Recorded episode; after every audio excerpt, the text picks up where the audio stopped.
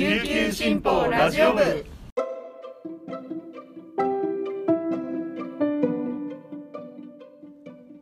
おはようございます。沖縄から届ける声の長官琉球新報ラジオ部です。2021年8月3日火曜日本日のパーソナリティはデジタル編集グループの大城典子が担当します。今日の那覇の予報は曇り時々雨。最低気温26度最高気温31度となっています。なんか天気予報を見るとしばらくぐずついた天気が続くみたいですね。昨日は沖縄の感染状況がロックダウン相当のレベルにあるっていうニュースが大きかったと思うんですが、えっと、セルフロックダウンをとか言われてでも今夏休みで、えー行き場のない子どもたちも多いんだろうなと思うとちょっと胸が痛みますね。私の周りを見るとあの家庭用プールを出して自宅で遊んでいる人がとっても多いように思います。もしかしたらこういう需要も増えるのかもしれませんね。それでは本日のピックアップニュースをお届けします。最初は嬉しいニュースです。西原高校マーチング最高賞。和歌山県で行われている第45回全国高校総合文化祭で2日マーチングバンドバトントワリング部門に西原高校吹奏楽部が出場しこの部門で最高賞にあたる高評者特別賞に輝きました。西原高校は「サマー」をテーマに島唄ダイナミック琉球海の声などで沖縄らしさを出したほか最後はサザンオールスターズの「勝手にシンドバッド」の迫力ある演奏で締めくくりました。マーチングバンドバトントワリング部門にはマーチングバンド25団体バトントワリング22団体が出場し高評者特別賞にはそれぞれから3団体が選ばれました。続いてのニュースです。今月下旬まで連日200人 GoogleAI の県内感染者予測。新型コロナウイルスの新規感染者が急増する中 Google が公開している人工知能 AI の2日正午現在の感染者予測によると県内では8月下旬まで連日200人近くの感染者が確認されると推計しています。7月30日時点では8月下旬には50人以下に減ると予測されましたが情報修正されました。実際の新規感染者数は予測を上回り続けており感染収束までさらに期間を要することも予想されます。Google は厚生労働省の感染者数データのほか Google による特定地域での混雑状況を示すデータなどから4週間後までの予測数を算出しています。次のニュースです。沖縄ステーキの魅力を発信。協議会設立総会。沖縄ステーキの地域ブランド構築に向けた推進協議会の設立総会が2日那覇市で開かれました。肉フェスなどのイベントや認定ロゴ入りグッズの販売を通して沖縄ステーキの魅力を県内外に広く発信し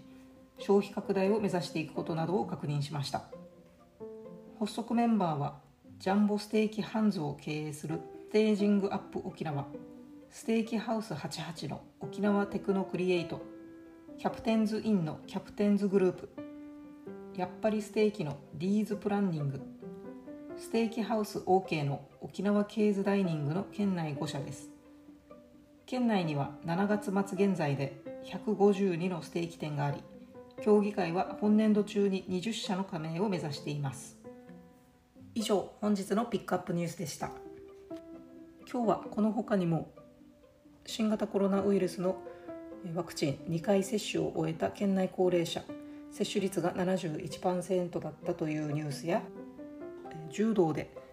日本史上初となる男女の兄弟で金メダルを獲得した阿部一二三選手と妹の詩選手の曽祖母が実は沖縄出身で沖縄の親戚たちもこの偉業に感動しているというようなニュースが掲載されています。ぜひ琉球新報デジタルにアクセスしてご覧いただければと思います。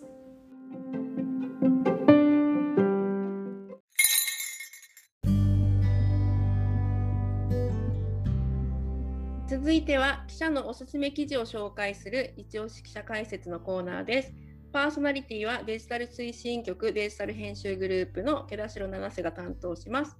そして今回の解説は北部報道グループ長の松戸秀樹記者です。よろしくお願いします。よろしくお願いします。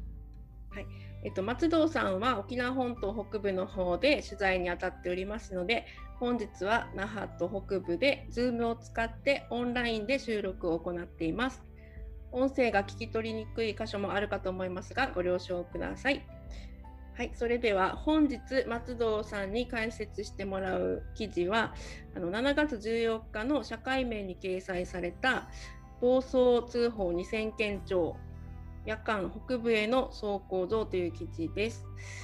はい、それ松戸さん、この記事なんですけれども、はいあの沖縄県内での暴走行為に関する110番通報が10年ぶりに2000年、1000件を超えたということなんですけれども、一体どういうことなんでしょうか？はい。あの沖縄県内で、はい暴走暴走族関連の110番受理件数が、えー直近で一番多い時がですね、えーはい。2010年2822件、その前の年2009年は3000件超えて3254件、その前が3690件。などとあの10年以上前見ると3000件を超していたんですけども、これは主にあの市街地での見物人というかギャラリーがいる中での暴走行為がすごく問題になってた時期でありまして、はい。警察としては沖縄県警が白バイ遊撃班というのを投入してしたりですね、あと巡回パト、パトロールカーで巡回するなどした結果、徐々に2000 2010年、えーを機にどんどん下がり始めたんですが、ここに来て昨年からですね、あのどんどん増え始めて、今年は2000件を超えたということで、えーけことが警察の取材で分かりました。警察の分析によりますと、コロナ禍でえーレジャーが少なくなった結果、あ市街地でのかつての暴走行為のようなものではなく、北部地域へのツーリングですとか、あそういうあの単単車に二輪車で、えー集団で北上していく、ぼ爆を鳴らして北上していく車が増えたんじゃないかというような分析をしていました。ここにもあのコロナのその自粛の外出自粛のまあ影響というかが出てるんですね。みんな発散したくてどっか行きたいけどなかなか行けないっていう人たちもなんかバイクだったらいいんじゃないかみたいな感じになってるんですそうですね。あのかつてあの七夕の日ですとか、そういう時でもイベント的な暴走族、うん暴走行為が多かったようなんですが、近年はそういう行為が少なくなる一方で、えー SNS などであの今日ツーリングしようっていう情報を共有し合って、バイク好きのえー方が自分の単車で北上して、えーそれで結果的にあの58号、えー北上する女村アフソなどの58号で爆音を鳴らしたり、そういう傾向が出ているようです。今言ってたあの七夕暴走っていうのは記念日とかにまあ派手なことをやるような暴走っていうことですかね。ええそういうのは減ってるけれども SNS とかでバイク好きな人たちが、はい今日みんなで行こうみたいな感じ実際58号線嘉手納越えたあたりから結構はい景色もね良、くなったりしてはい北上するとやっぱりあの女村あたりをやっぱ皆さん目指す感じなんですかね。そうですね。あの、とあの5月にですね、あの実は住民の方から情報提供がありまして、それであの実際あの、自分の目で確かめようと思って、夜中10時とか11時とかに、えー、阿蘇地区などで立ってみたんですけど、1時間に何十台も通っていったりですとか、結構ひどいなと思ったんですが、後日またあの地域の方のお話聞こうと思って行ったらですね、最近引っ越してきた方はやっぱり相当気になってあのうるさいって言うんですけども何十年も住んでる方はもう前から変わらないよねっていうことでちょっと諦めてるような印象もありましてやっぱり長く住んでるとだんだん慣れてしまってるのかあのなんていうかちょっと諦めてるような印象があったんですけどもやっぱりあのうるさいことは変わりないのでどうにかしてほしいって声が強くてですねそれできちんと取材しなければなと思ってうん取材しました。記事の、まあ、取材のきっかけはこの住民の方からのその情報提供があってからスタートしたっていう感じなんですかね。現場となっている恩納村はあの沖縄でも屈指のリゾート地でもあったりして、はい、観光客とかがね本当はねあのたくさん来られるような場所だったりすると思うんですけれども、はい、なんか影響とかもあるそうですね。あの恩納村でも実はあの前からリゾート地だということで、うん、あの沖縄の印象が悪くなるということが問題視されていまして2006年と12年16年に村民の決起大会をが開かれまして暴走行為を追放しようということで、えー、村民決起大会があったんですけどもそれでもやっぱりなかなか改善が見られなかったようでしてあのなかなか対応に苦慮しているっていうのが現状のようです。実際あの現場の方にまあ行かれて何十台も一気に暴走行為見られたと思うんですけれども、はい、バイクの方に、インタビューとかできたりしたんですかね？そうですね。あのやっぱり暗がりが暗がりだったのであの多分あの暴走してる方がカメラ構えてるのを、うん、結構な50キロ優に越して80キロ90キロぐらいで進んでたのであの多分人が立ってるの気づかないままたのかなと思うんですけど、信号待ちでカメラ構えて撮ってたら、降りてきたら話聞こうかなと思ったんですけど、はい、そのまま行ってしまったので、直接お話は聞けなかったんですけども、ただあのバイクの特徴を見てるとあの、そのまま北上してるわけではなくて、同じ58号線、人通り、車通りが少ない時間帯なので、うん、あの何度も往復して、はい、スピードを楽しんでるのかなっていう印象は受けました。まあ、どちらかというと昔のその暴走行為みたいになんかあのギャラリーがいてかっこよさをなんか見せびらかすみたいな感じではなくても自分のもうスピードスピードを体感するもうためだけにもう何回も走ってる感じ、ね、そうですね。そういう印象を受けました。やはり暴走がやっぱり増えると、まあ、事故とかも心配になると思うんですけれども、はいはい、この辺のなんかバイクの事故とか増えてるってこともあるんですか？そうですね、バイクの事故に関しては、あの今回の取材の範囲では把握はできなかったんですけども、ただ、あの過去に、北上、えー、北部の58号では、対向車線に突っ込んであの車と衝突して人が亡くなったりとか、そういう事故ありますので、やっぱりスピードの出しすぎ、相当制限速度は超えてますので、非常に危険だなと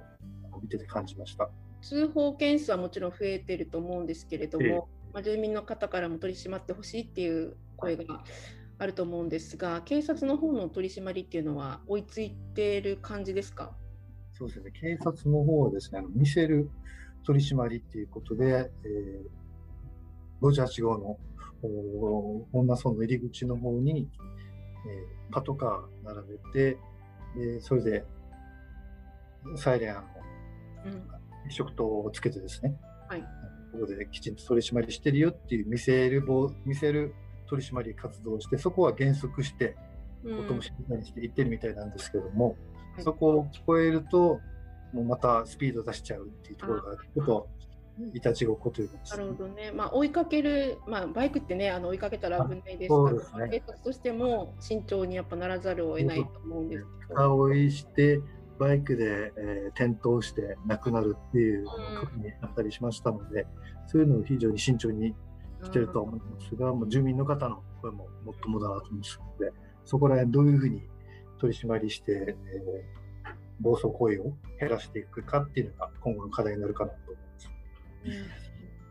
うん、実際この記事が出た後に例えば各地から反応などありましたか、あそうですね。あの恩納村の方から、まあ、情報提供者含めて、女村の方からはも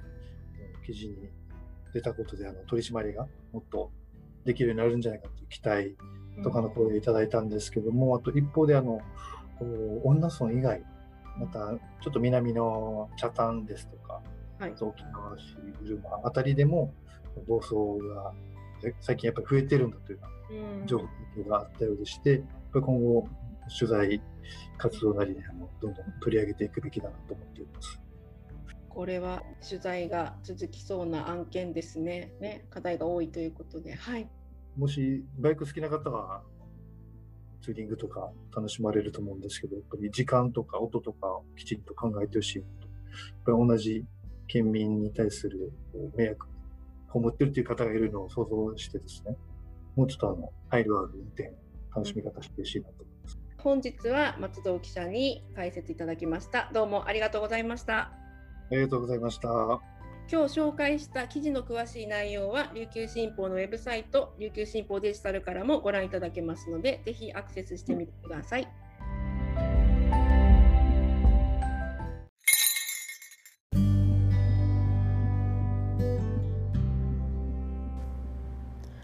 はい、皆さん本日の記者解説いかがだったでしょうか？沖縄県内の暴走に関する通報が20年度に10年ぶりに2000件を超えたという記事でした。暴走が増えた背景にもコロナで行動制限がかかっていることも影響していたり SNS で呼びかけていたり、まあ、一昔前の暴走行為との違いがあるんだなと思いました。あの七夕暴走とか呼ばれてたあのいわゆる記念日暴走などは、まあ、少なくなっているということで暴走行為がま人に見せるのではなくてスピードを出すことそのものに関心が向かっているんだなと思いました。あの通報は増えていてもスピードが出ているバイクは事故になると命にも関わるので取り締まりの難しさもあるようですね、まあ、今回の取材で暴走行為が他の地域でもあるという情報提供もあったようですので今後の対応も注目したいと思っています。はい。バイクでやんばる地域をツーリングするのはあの緑も海も目の前に広がって晴れた日は本当に気持ちいいだろうなと思うのでツーリング自体には罪はないと思うのですが、まあ、制限速度を守って騒音が気にならない時間帯などにあ節度を守ってルール守って楽しんでほしいなと思いました。はい今日紹介した記事の詳しい内容は琉球新報のウェブサイト琉球新報デジタルからもご覧いただけますのでぜひアクセスしてみてください。それでは本日も皆様に素敵なことが起こりますように一日頑張っていきましょう。